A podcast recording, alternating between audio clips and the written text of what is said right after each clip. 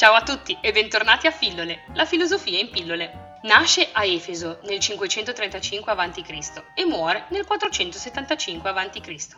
È chiamato il filosofo oscuro, lui è Eraclito. Il suo pensiero è difficile da comprendere e Socrate dirà ciò che si comprende è eccezionale, per cui desumo che anche il resto lo sia. Che io interpreto con un bello, eh? Capito poco, ma bello. Un po' come Donny Darko. Con Eraclito è l'uomo al centro della ricerca filosofica. Per lui la verità va cercata dentro di noi. Gli uomini si dividono in due gruppi, i dormienti e gli svegli. I primi vivono una vita lontana dalla verità e quindi dormono. I secondi erano quelli in grado di identificare la verità attraverso la filosofia, che Eraclito considera l'unico strumento per arrivarci. Critica i sapienti contemporanei perché esplorano molti campi ma solo superficialmente. Ma il peggiore era Pitagora. Lo accusò di ingannare le masse con le sue chiacchiere. Cattivo Pitagora, cattivo!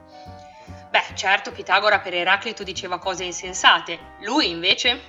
Per lui il vero filosofo è colui che abbandona il mondo delle idee comuni per riflettere sulla propria anima colui che ha una visione approfondita degli argomenti e non si sofferma sul singolo particolare. Anche se criticava ferocemente Pitagora, mi spiace dirglielo, ma caro Eraclito, la tua teoria dei contrari è molto simile alla teoria degli opposti. Per Pitagora erano opposti tipo destra e sinistra.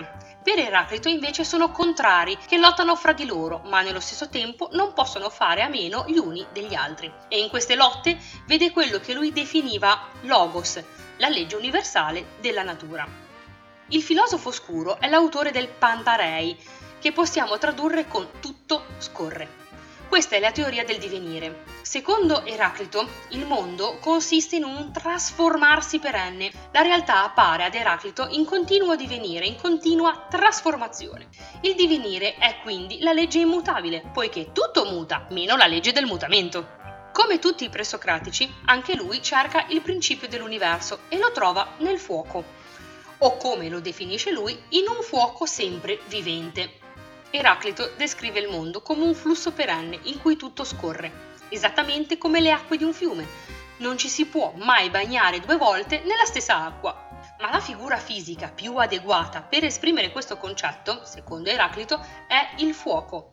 La fiamma sembra una cosa che non muta e invece continuamente si trasforma in vapore e continuamente è alimentata dal combustibile che arde. Insomma, tutto esiste in quanto scorre, in quanto cambia. Potevo lasciarvi senza aneddoto? Non sia mai. Eraclito è stato un filosofo sempre altezzoso e stravagante. Osteggiò a lungo la democrazia nella sua città e si rifiutò di scriverne la Costituzione. Si tramanda che, amareggiato dal comportamento dei suoi concittadini, si ritirò in un tempio e lì passava il suo tempo a giocare a dadi coi ragazzi. A un tale che gli chiese il motivo del suo atteggiamento rispose: Questa attività è sicuramente migliore dell'attività politica. E con questo è tutto per oggi, ci sentiamo alla prossima fillola, ciao!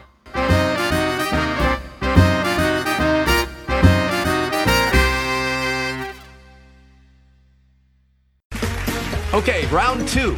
Name something that's not boring. A laundry? Ooh, a book club. Computer solitaire, huh? Ah, oh, sorry, we were looking for Chumba Casino. That's right. ChumbaCasino.com has over 100 casino style games. Join today and play for free for your chance to redeem some serious prizes. ChumbaCasino.com. No purchase necessary. Full prohibited by law. 18 plus terms and conditions apply. See website for details.